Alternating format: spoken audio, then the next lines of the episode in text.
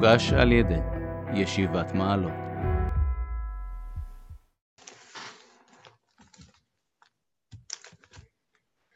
שלום לכולם. טוב, אנחנו אה, בשמואל א', פרק י"ב, נראה את החלק האחרון בנאום התוכחה של שמואל, עבדנו עליו, ונראה רק את החלק האחרון. פרק י"ב, פסוק ט"ז.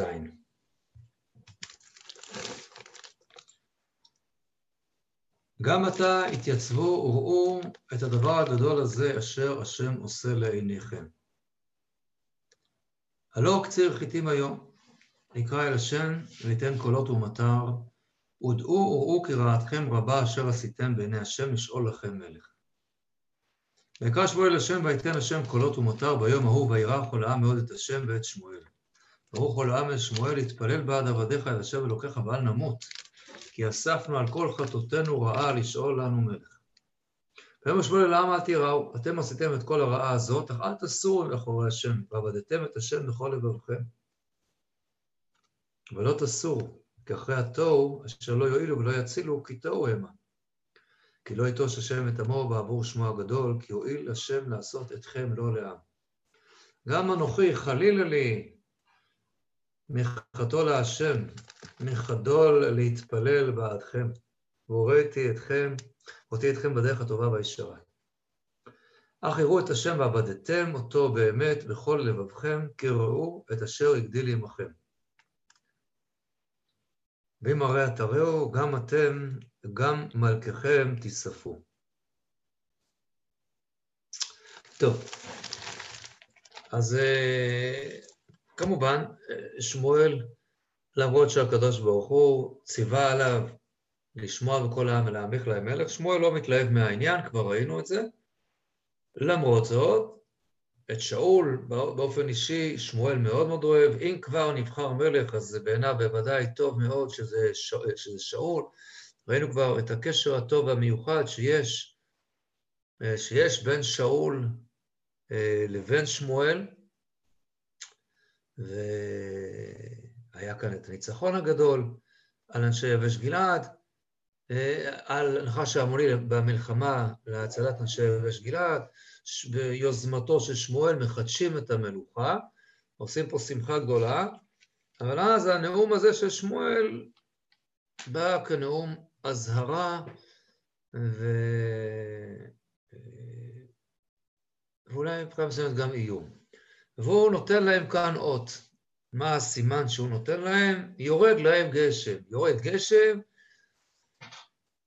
ואז כולם מבינים שברגע ששמואל אומר, אם עכשיו יורד גשם, אז זה יהיה סימן רע, אז תראו שראתכם רעה לפני השם, אז, אז העם מבין את הדבר הזה, שזה אכן לא טוב. ושמואל אומר להם, תראו, למרות שזה לא טוב, אבל אתם מקבלים את ההזדמנות, כן?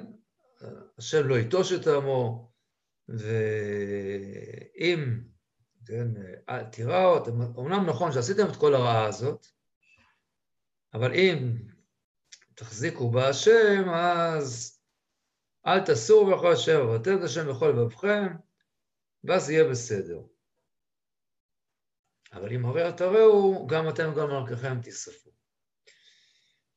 טוב, ושוב, אז העם מבין שזה באמת לא, לא לרצון, גם לא לפני הקדוש ברוך הוא, זאת לא רק, אולי ניתן היה לחשוב שזו רק התנגדות אישית של שמואל.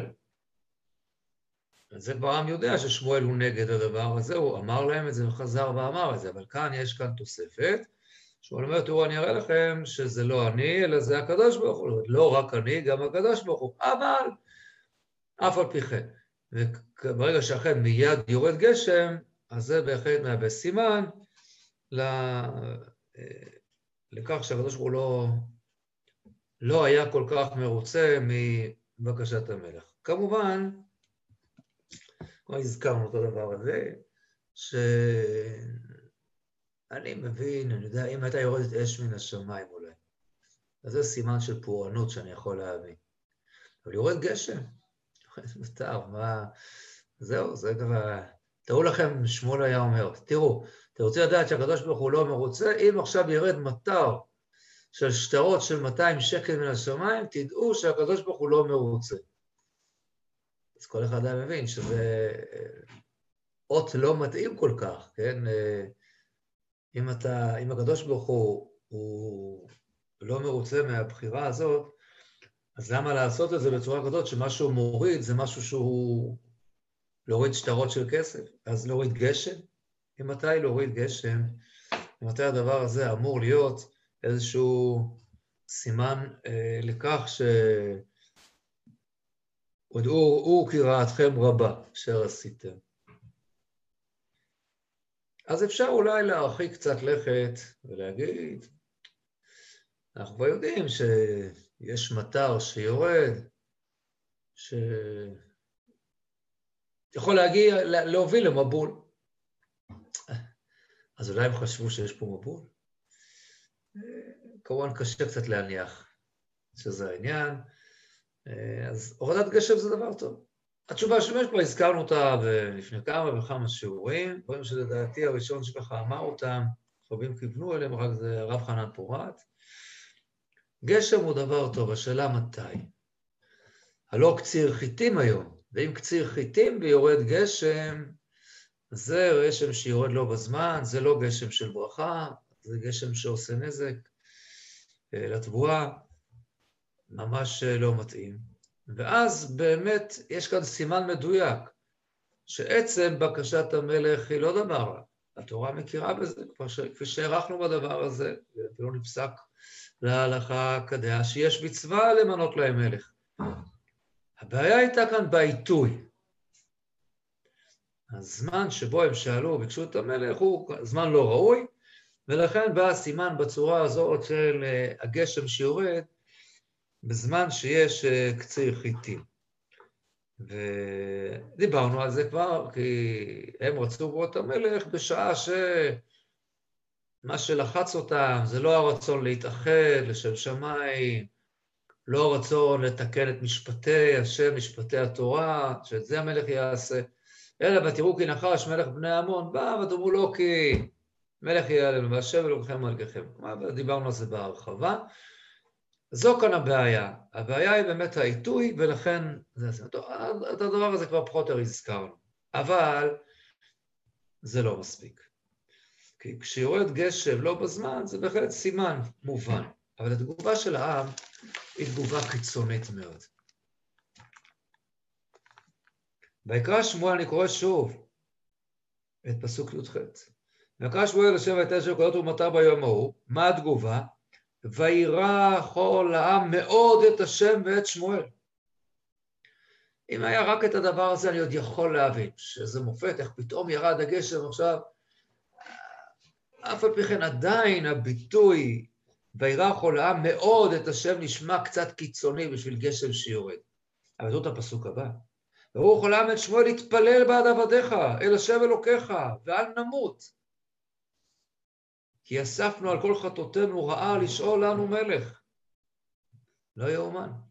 יורד גשם, אפשר להבין, אם זה באמת קציר חיטים, כנראה העם הלכו עם בגדים קלים שמתאימים לתקופה שהיא חמימה יותר, אז הם התרטבו. אז מה? התפלל בעד עבדי השם אלוהים, ואל נמות? מזה אנשים מתים. יורד גשם, הוא לא שואל שאנשים מתים מגשם שיורד. מה הפחד הנורא שנפל עליהם?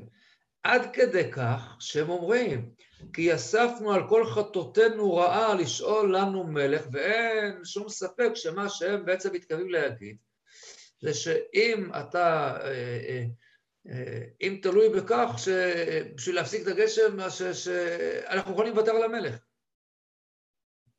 שאלנו מלך, והמלך אולי, נכון, הבנו, שאול, אולי הוא שאול לפני זמנו, שאלנו אותו לפני הזמן, אבל אנחנו עונים לוותר. עכשיו אני רוצה שתבינו מה פירוש הדבר לוותר על שאול המלך עכשיו. תארו לעצמכם שכל הסיפור הזה היה קורה בפעם הראשונה, בפרק ח', שהעם ניגש לשמואל וביקשו מלך, ושמואל כעס, והשם אומר לו, לא אותך מה עשו, אותי מה עשו, ואז שמואל היה אומר להם, תראו, הנה, תראו תצוגת תכלית. ואז העם אולי נורא נורא נבהל, ואומר, בסדר, בסדר, הבנו, לא מתאים. אנחנו מוכנים לוותר על הסיפור של המלך. אז זה דבר שאפשר להבין. אבל כאן אנחנו כבר נמצאים הרבה אחרי. אחרי התשואה הגדולה ששאול עשה. היה פחד גדול של העם מנחש העמוני, כפי שראינו. ושאול הצליח באמת אה, למגר את האויב הזה כאן מן המזרח, את, ה, את אותו נחש, בניצחון עצום, שהיכו אותם, ויהי הנשארים ויפוצו, ולא נשאר בהם שניים יחד, איזה תשועה, ממש אה, תשועה גדולה, ועם שמח, וחידשו את ההמלכה, וכולם שמחה, זבחו, זבחים שלמים לפני השם, כולם... ועכשיו, אחרי כל זה, מוכנים לוותר על המלך. זה רק אומר כמה האירוע פה היה טראומטי ומפחיד. ושוב אני חוזר ושואל, בגלל כמה טיפות גשם? אז כנראה שזה לא רק הגשם. זה לא רק הגשם. אם אנחנו מדייקים, מה שכתוב כאן, יש כאן דבר נוסף. שוב נראה את פסוק י"ז. הלא קציר חיטים היום.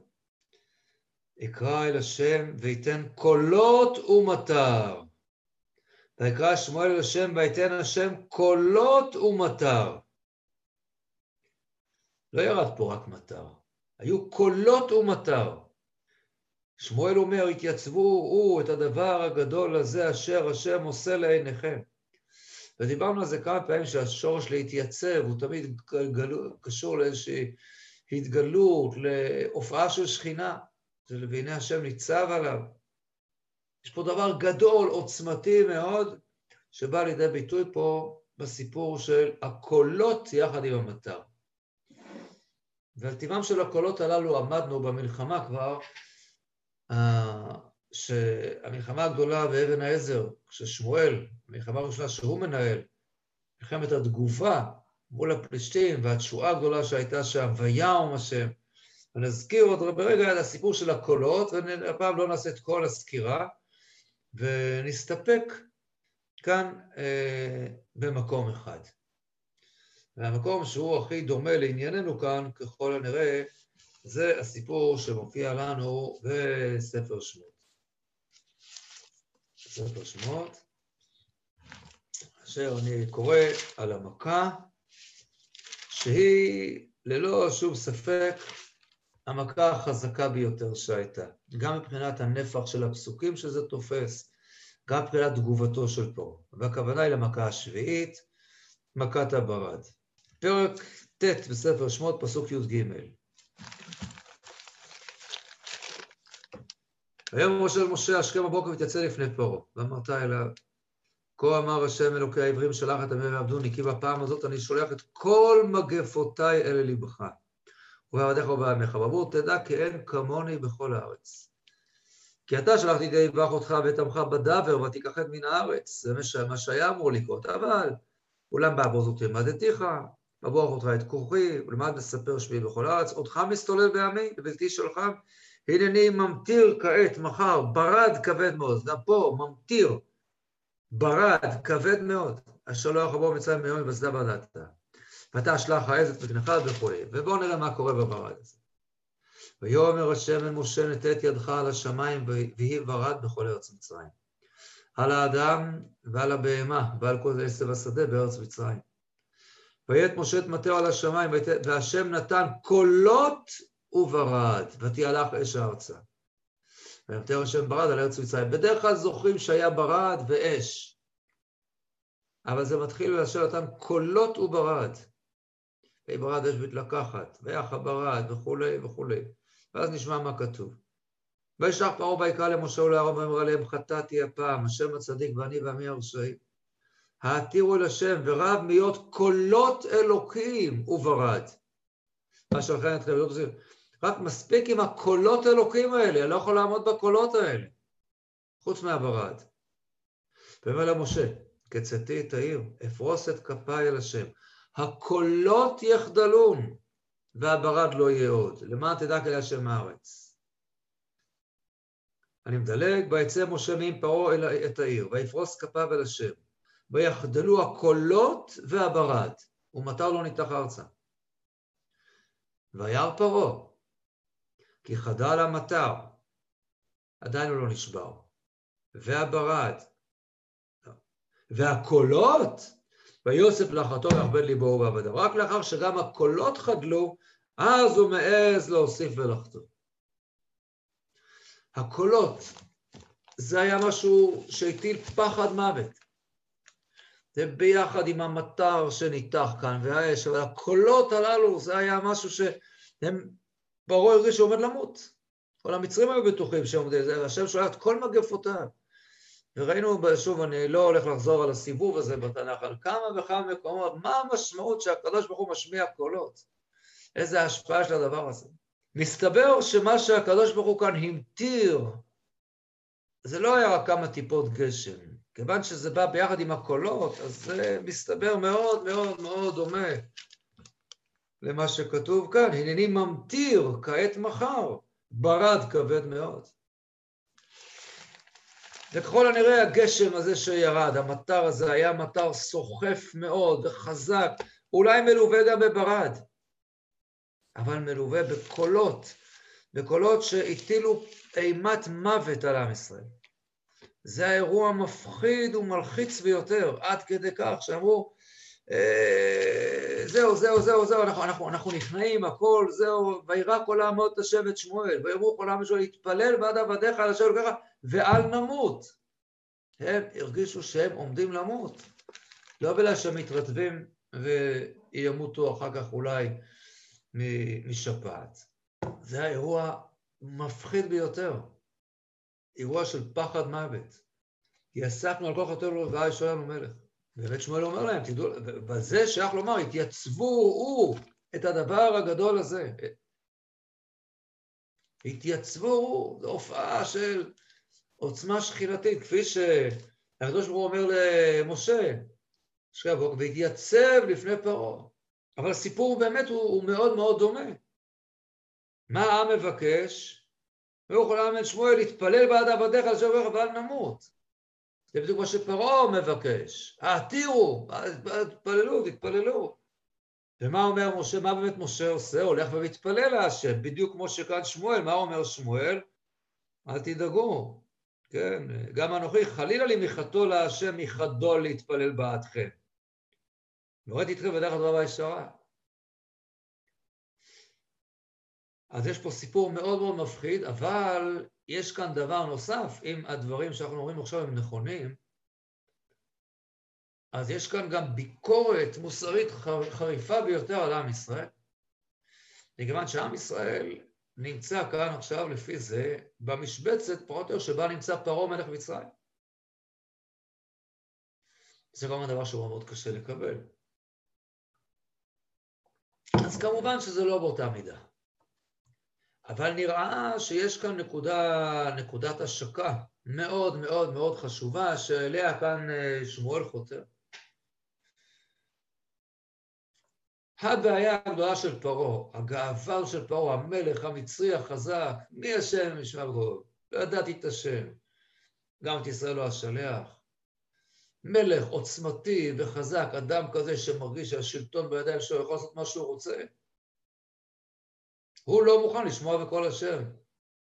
וזה בדיוק החשש שמגיע כאן, כשמעמידים מלך. מלך יש לו כוח עצום בעם ישראל. הוא יכול לקבוע גורלות, וראינו והרחבנו על נושא משפט המלך. חיים ומוות בידו של המלך. הוא קובע, יוציא למלחמה, מה עושים ואיך, כל מה שתיארנו. אם היו מבקשים מלך מסיבות רוחניות, כפי שהם בהתחלה ניסו להציג את הדברים, בניך לא הלכו בדרכיך, אנחנו רוצים מלך שישפוט אותנו, משפט צדק. נו, אז זה דבר מקובל וחיובי ביותר. אבל לא, הם רצו מלך, רצו איש חזק. איש חזק שיוכל לגייס את כולם בכפייה, כולם לגייס, לאחד את כל עם ישראל ביחד נגד אויביהם, איזה איש חזק כזה. אומר להם שמואל, אתם מבינים כמה זה מסוכן? אז, אז במשפט המלך הוא הזהיר אותם כמה זה מסוכן מבחינה מוסרית, מה יכול לקרות לעם כשהמלך הזה יקבל סמכויות ממש לא מוגבלות, הוא יכול לגייס את מי שהוא רוצה ולקחת את מי שהוא רוצה ולהלאים את השדות ואת, ואת הכרמים, לקחת את הבנים, את הבנות, לעבדים, לשפחות, לטבחות, לעופות, לרוקות, כל מה שראינו. אז זה בפן המוסרי שיותר בין אדם לחברו, אה? וכאן הוא מצביע על הסכנה הלא פחותה מכך, מכך שהמלך בעוצמה הגדולה שלו עלול לשכוח את הקדוש ברוך הוא ולחזור על הטעות של פרעה מלך מצרים. לא ידעתי את השם, אני, תודה רבה. אז המלך לא בטוח שיגיד לא ידעתי את השם, אבל מה שהוא יכול להגיד זה שאני לא אמור לשמוע בכל השם, אני, מסתדר, אני קובע. כל מלכות בשר ודם, יש בה את אותה סכנה, שהיא יכולה להוות כביכול תחרות עם מלכות שמיים. אנחנו קוראים בפרשיות הללו על יוסף, יוסף הצדיק, אותו מרכיב פרעה במרכבת המשנה. זה הסוד שאמור להיות למלך ישראל, שהוא יזכור שהוא לעולם רוכב במרכבת המשנה. אתה מלך, אתה המשנה למלך האמיתי. וברגע שפה ביקשתם מלך חזק, עוצמתי, לוחם, קצין מהולל, כאן הסכנה לפתח חטאת רובץ, וזה מה ששמואל מאיים עליהם כאן. בקלות רבה המלך הזה יכול, ורם לבביך ושכחת את השם אלוקיך. ואין כמו מלך גדול וחזק שמצליח להגיע לניצחון גדול, אין כמוהו להיות במצב של הפתח חטאת רובץ. אז זה נכון, שאול הוא צדיק, ושאול, כשהוא מחדש יותר, כשממליכים את שאול לפני השם בגלגל, ויזבחו שם זבחים שלמים לפני השם, יפה מאוד. אשמח שאול וכל אנשי ישראל עד מאוד, ומקריבים קורבנות, ושאול אומר להם, ביום שאול לא יומת איש ביום הזה אחרי הניצחון, כי היום עשה השם תשועה בישראל, איזה יופי, איזו התחלה טובה. אומר שמואל, רק תמשיכו כך. אבל אם זה לא יהיה כך, אם הרע תראו, גם אתם, גם מלככם תשרפו. והסיומת כאן היא סיומת מאוד עצובה. הוא לא מסיים בפן חיובי, הוא מסיים בפן שלילי, בפן של איום, והעם עכשיו מבין שזה לא משחק. הנה, תצוגת התכלית, הלחיצה הזאת שהכניסה בהם פחד מוות, אתם מבינים מה יכול לקרות.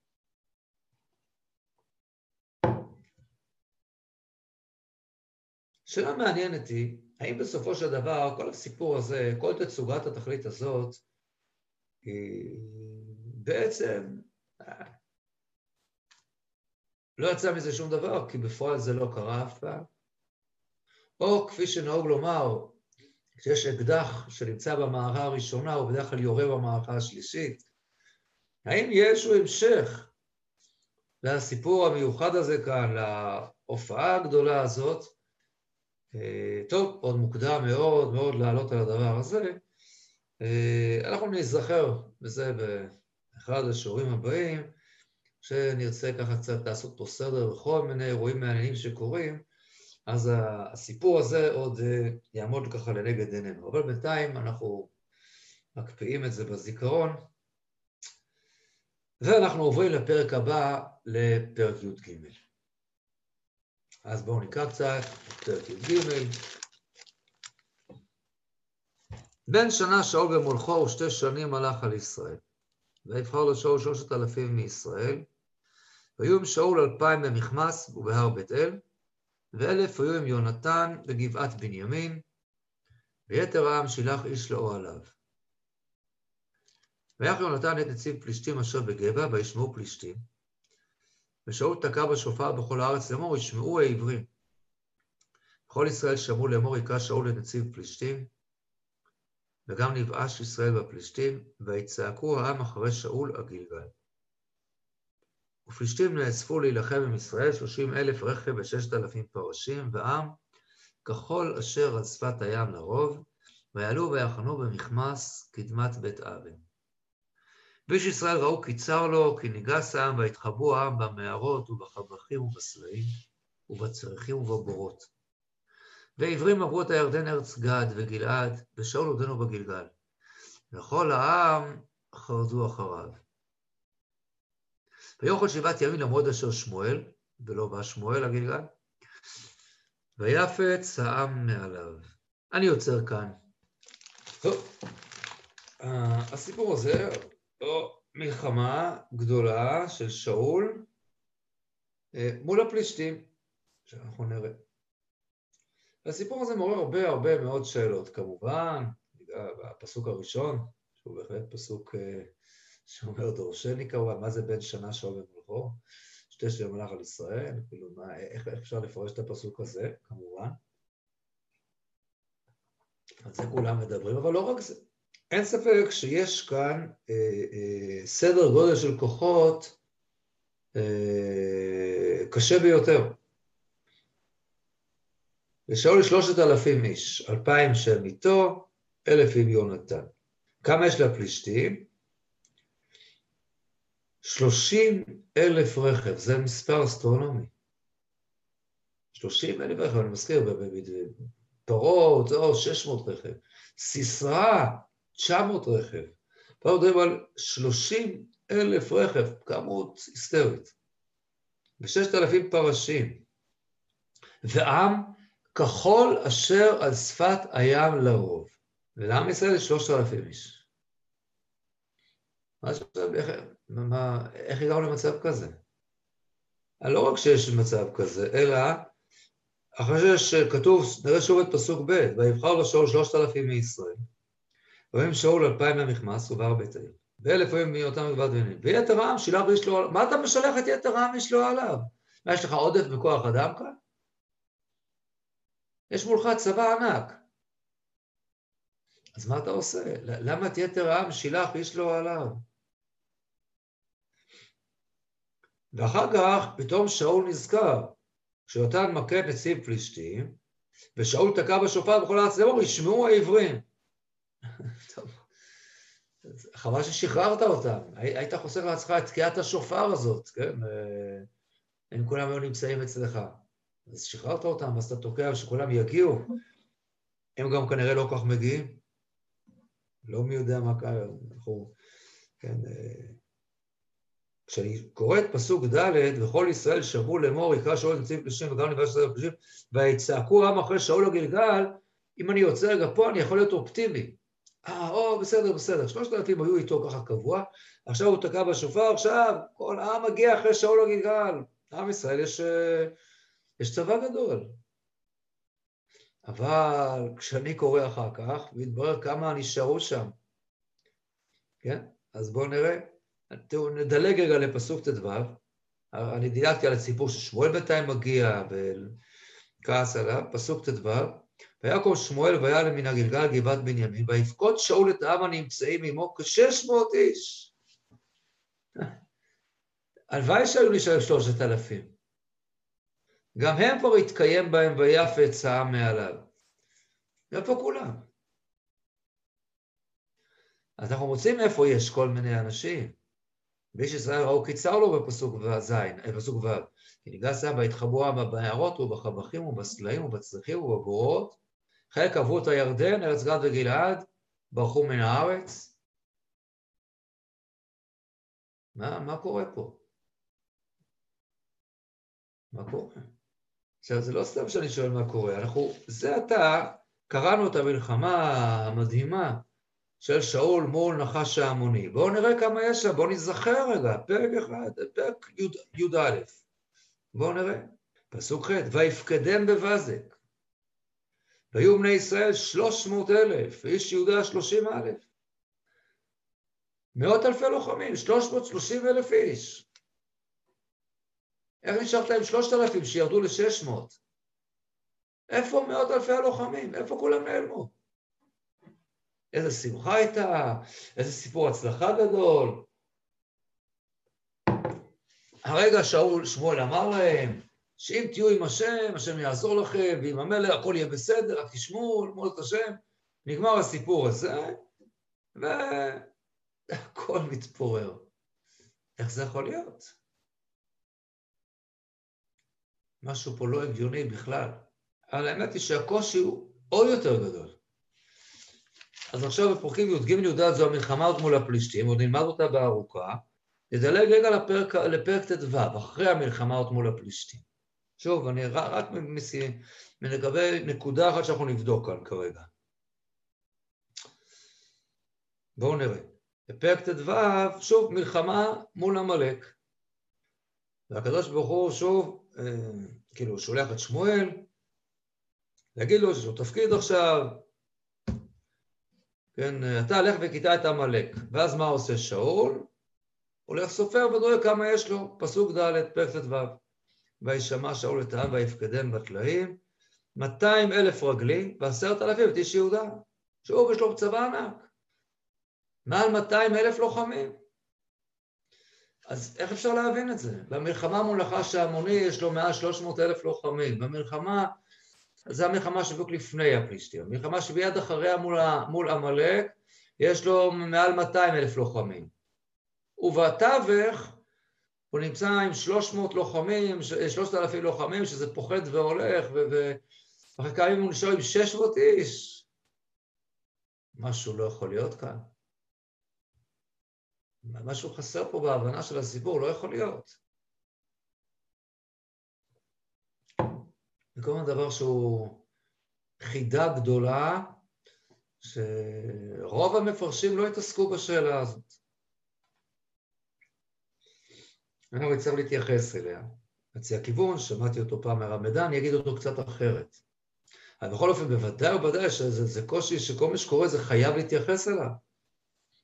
משהו פה בריאליה של הסיפור בהחלט נראה מוזר ביותר. טוב, נחזור לתחילת הפרק, הפסוק הראשון, ושאמרנו, בן שנה שאול במולכו ושתי שנים הלך על ישראל. טוב, בן שנה שאול במולכו. זה כמובן דבר שלא יכול להיות. הוא יכול להסביר הרבה מאוד דברים, בן שנה שאול במולכו. כן? זה שרק שאול יפחד לצאת להילחם מול גוליית, זה ניתן להבין. טוב, בכל אופן, לבוא להילחם בגוליית עם טיטול לא נעים כל כך. אפשר עוד להבין. אבל תראו, תינוק די מפותח בסך הכל, אני חייב לומר. אם כבר עכשיו הוא משכמו ומעלה גבוה מכל העם, אז אני הייתי מציע לגוליית להיזהר, כי זה הקטן גדול יהיה, מבינים? טוב, זה כמובן לא כל כך מסתבר הסיפור הזה, כמובן. אגב, מעניין בין כמה יונתן הבן שלו כאן. אם שאול האבא הוא בן שנה, אז יונתן הוא ממש ממש ממש עובר מוכשר. טוב, אתם מבינים ש... כמובן שאי אפשר לקרוא את זה ככה. אגב, לא פחות קשה מכך החלק השני של הפסוק. שתי שנים הלך על ישראל, אין מצב. אי אפשר לדחוס את כל האירועים שאירעו במלכותו של שאול, כפי שעוד נראה ונלמד, בתוך שתי שנים. אין, אין מצב. אגב, חשוב לדעת שכתוב שתי שנים במלכויות, כל ספר מלכים יש סדרה לא קצרה של מלכים שמולכים שנתיים. שנתיים זה יכול להיות גם חודשיים. כן, אנחנו מונים את השנה של המלך, זה יכול להיות שהוא מלך באדר ומת באייר אחרי חודשיים, וזה כתוב שהוא מלך שנתיים. כי שנה אחת מסתיימת לו בניסן, והוא התחיל את השנה השנייה. וזה מספר שמופיע הרבה פעמים, דווקא אצל מלכים קטנים, בדרך כלל שבאו בעקבות מלכים גדולים, והמשמעות היא שהם בקושי מלכו זמן מאוד מאוד קצר. אבל גם אם ניקח שנתיים מיום ליום, לא חייב, גם אם כן, אי אפשר להכניס את כל המלחמות, כל האירועים שקורים בימי שאול, פשוט לא ניתן, בלתי אפשרי. אז אנחנו מבינים שכנראה כמו שבן שנה זה לא יכול להיות כפשוטו, אז גם שנתיים, שתי שנים גם זה לא כפשוטו, אבל צריך להבין למה זה כתוב כך. אז הפירוש המפורסם של חז"ל, שבן שנה שאול מלכו, כבן שנה ולא חטא. כן? טוב, לפני שאני עומד על המשמעות של הדבר הזה, שנאמר, שמה שחז"ל כאן דורשים, שבן שנה כבן שנה ולא חטא, אה, שאני, אולי לא כל כך קשה לעמוד על המשמעות של הדרשה הזאת, על מה שזה אומר, שאם כך, אז אנחנו באמת לא יודעים בין כמה הוא היה במולכו. כי הוא לא היה בן שנה, הוא היה הרבה יותר גדול כמובן, הוא כבר אבא. ו... אז משום מה לא כתוב בן כמה הוא, במולכו. טוב, זה לא שזה נורא. לא, לא שזה נורא. למרות שזה סוג פסוק כזה שאנחנו מכירים אותו מספר מלכים. בין, בין כך וכך המלך במולכו וכך וכך שנים מלך. זה שבלונה די מוכר אצל המלכים. אז uh, קצת מוזר שהוא לא מספרים. אם כל מה שכוונת הנביא כאן הייתה לספר, שהוא היה צדיק במולכו, אז היה אפשר לכתוב את זה בצורה אחרת. לא לכתוב בן שנה שאול במולכו. לכתוב, כן, אה, וימלוך שאול, ויעשה השער בעיני השם, משהו שלא נתבלבל בו. אבל כבן שנה בלא חטא, אז אפשר היה לכתוב גם בן שבע שנים שאול במולכו, נכון? כמו אצל שרה שחז"ל דורשים. בת קוף כבת קוף ובת כף ליופי, ובת כף כבת אה, שבע של, לחטא שלא חטא. יש שם גרסאות גם הפוכות.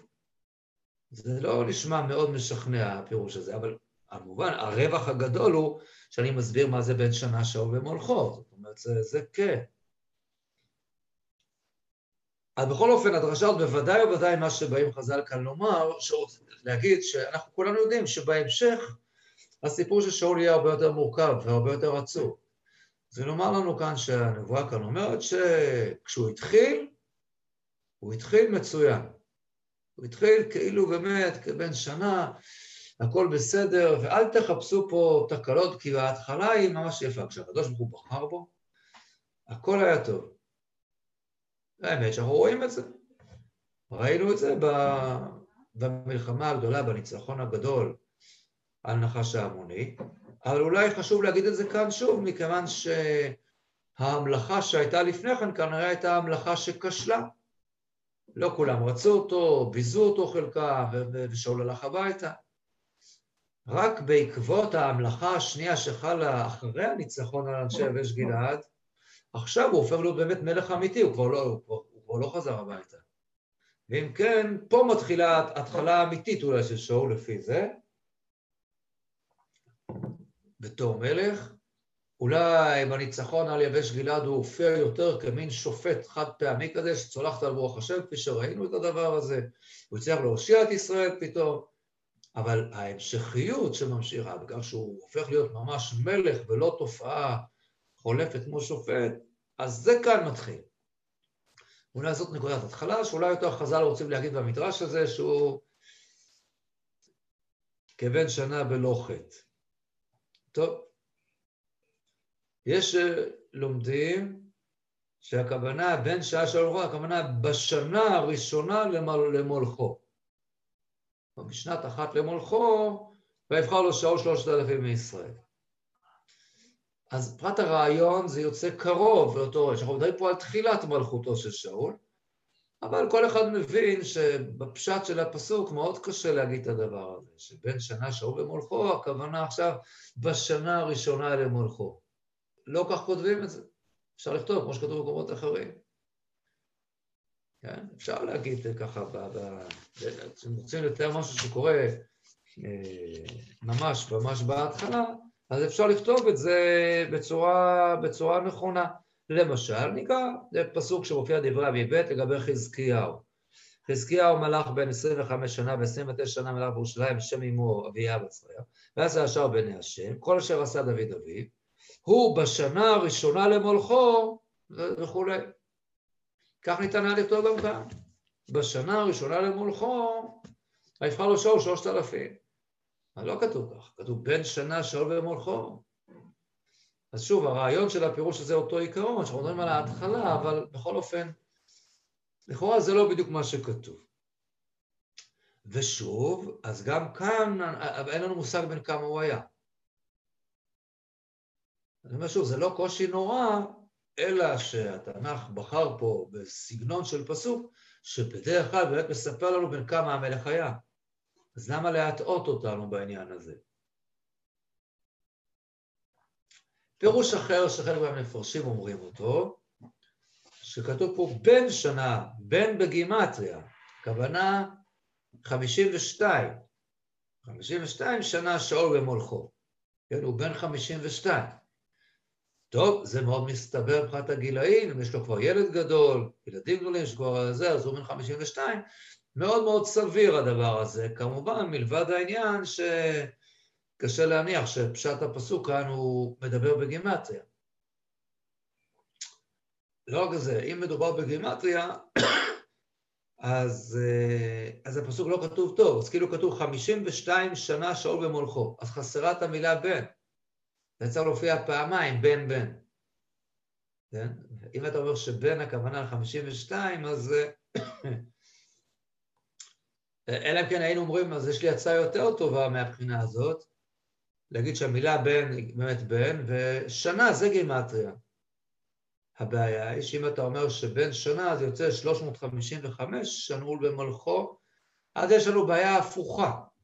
לתיאור שתיארנו אותו קודם, אז הוא כבר לא עומד עם טיטול, אבל יכול להיות שהוא לא יכול לצאת למלחמה מול גוליית, כי גוליית ביקש רק אחד, ושאול עומד שם עם הפיליפיני שלו, אז הוא לא יכול לצאת להילחם, הוא שאול בן, בן שנה במולכו.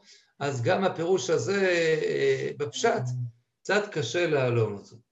אז באמת זה דבר שגם קצת אה, קשה להבין, אז מה כאן כן הפשט? אבל הפשט, כפי שכבר עמדו עליו לא מעט, שהפשט הפשוט של הפסוק, שיש כאן משפט חסר. וכביכול כתוב כאן, בין איקס שנה שאול במולכו.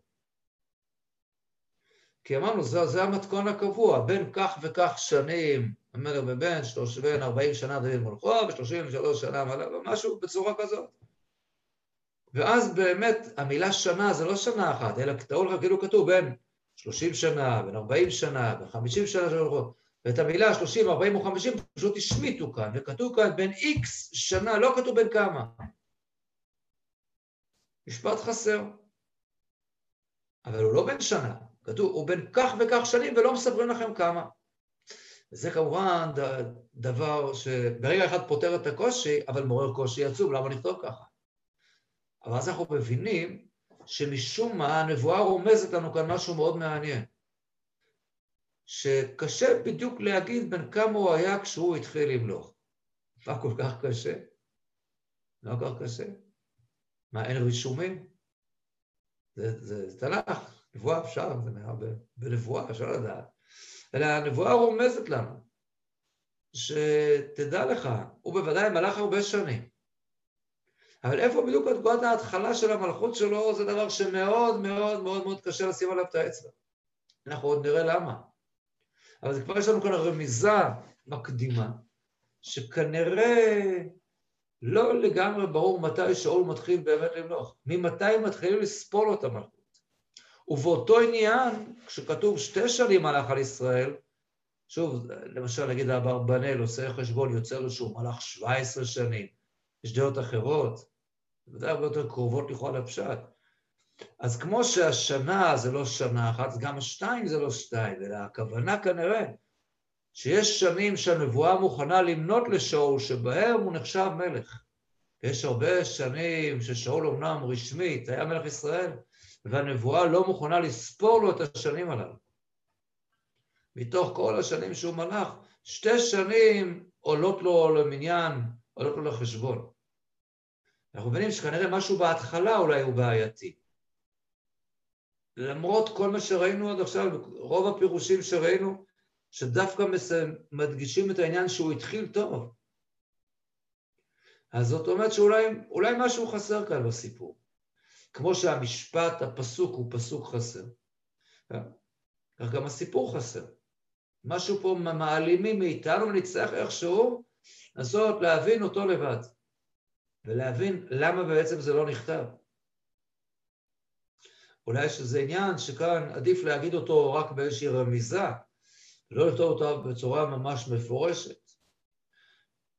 לפעמים דברים כאלה קורים כשאולי יש איזשהו חשש לחילול השם. דיברנו על זה בתחילת ספר שמואל. תחפשו איפה בדיוק כתוב פה בספר שחרב המשכן בשילה, זה לא כתוב במפורש. אבל יש מספיק רמזים שזה מה שקרה במלחמה הגדולה בפרק ד'. אבל זה היה חילול השם מאין כמוהו. וזה נכתב ברמיזה. כבוד אלוקים אסתר דבר. יש דברים שפוגעים בכבודו של הקדוש ברוך הוא, שכאילו השם, אז אנחנו מסתירים דבר. יש לנו משפטים חסרים. התנ"ך יש לו משפטים שחסרים. יש משפט שאני, פסוק שאני מתאר לעצמי שלרוב הציבור הוא משפט מוכר, אני חושב. בראשית ברא אלוקים את השמיים ואת הארץ. אני חושב שרובכם נתקל פעם בפסוק הזה. וזה פסוק שאי אפשר לקרוא אותו בצורה פשוטה. מבחינת הדקדוק שבו הוא כתוב לכאורה לא נכון. מה זה בראשית ברא אלוקים? המילה בראשית היא מילה של סמיכות. וצריך לנסמך, צריך שיהיה לו סומך. ותמיד זה כל פעם שכתוב ראשית, זה ראשית משהו. בראשית ממלכת יהויקים. ותהי ראשית ממלכתו. ראשית תבואתו. ראשית משהו. ופה כתוב בראשית ולא כתוב בראשית מה. בראשית, ברא אלוקים את השמיים ואת הארץ. לא כתוב בראשית בה. אפשר לכתוב בראשונה, מה זה מילה בלי סמיכות? בראשונה ברא את הארץ. בתחילה, בראשית, אז יש לזה כמה וכמה פירושים יודעים. רש"י, בתחילה, התורה מתמודד עם הדבר הזה. חז"ל לקחו את זה לכיוון מדרשי, כי המקרא הזה אומר דורשני. בראשית, בשביל ראשית, של ישראל שלקרוא ראשית, של התורה שיקרא ראשית, ועוד סדרה של מדרשים של חז"ל.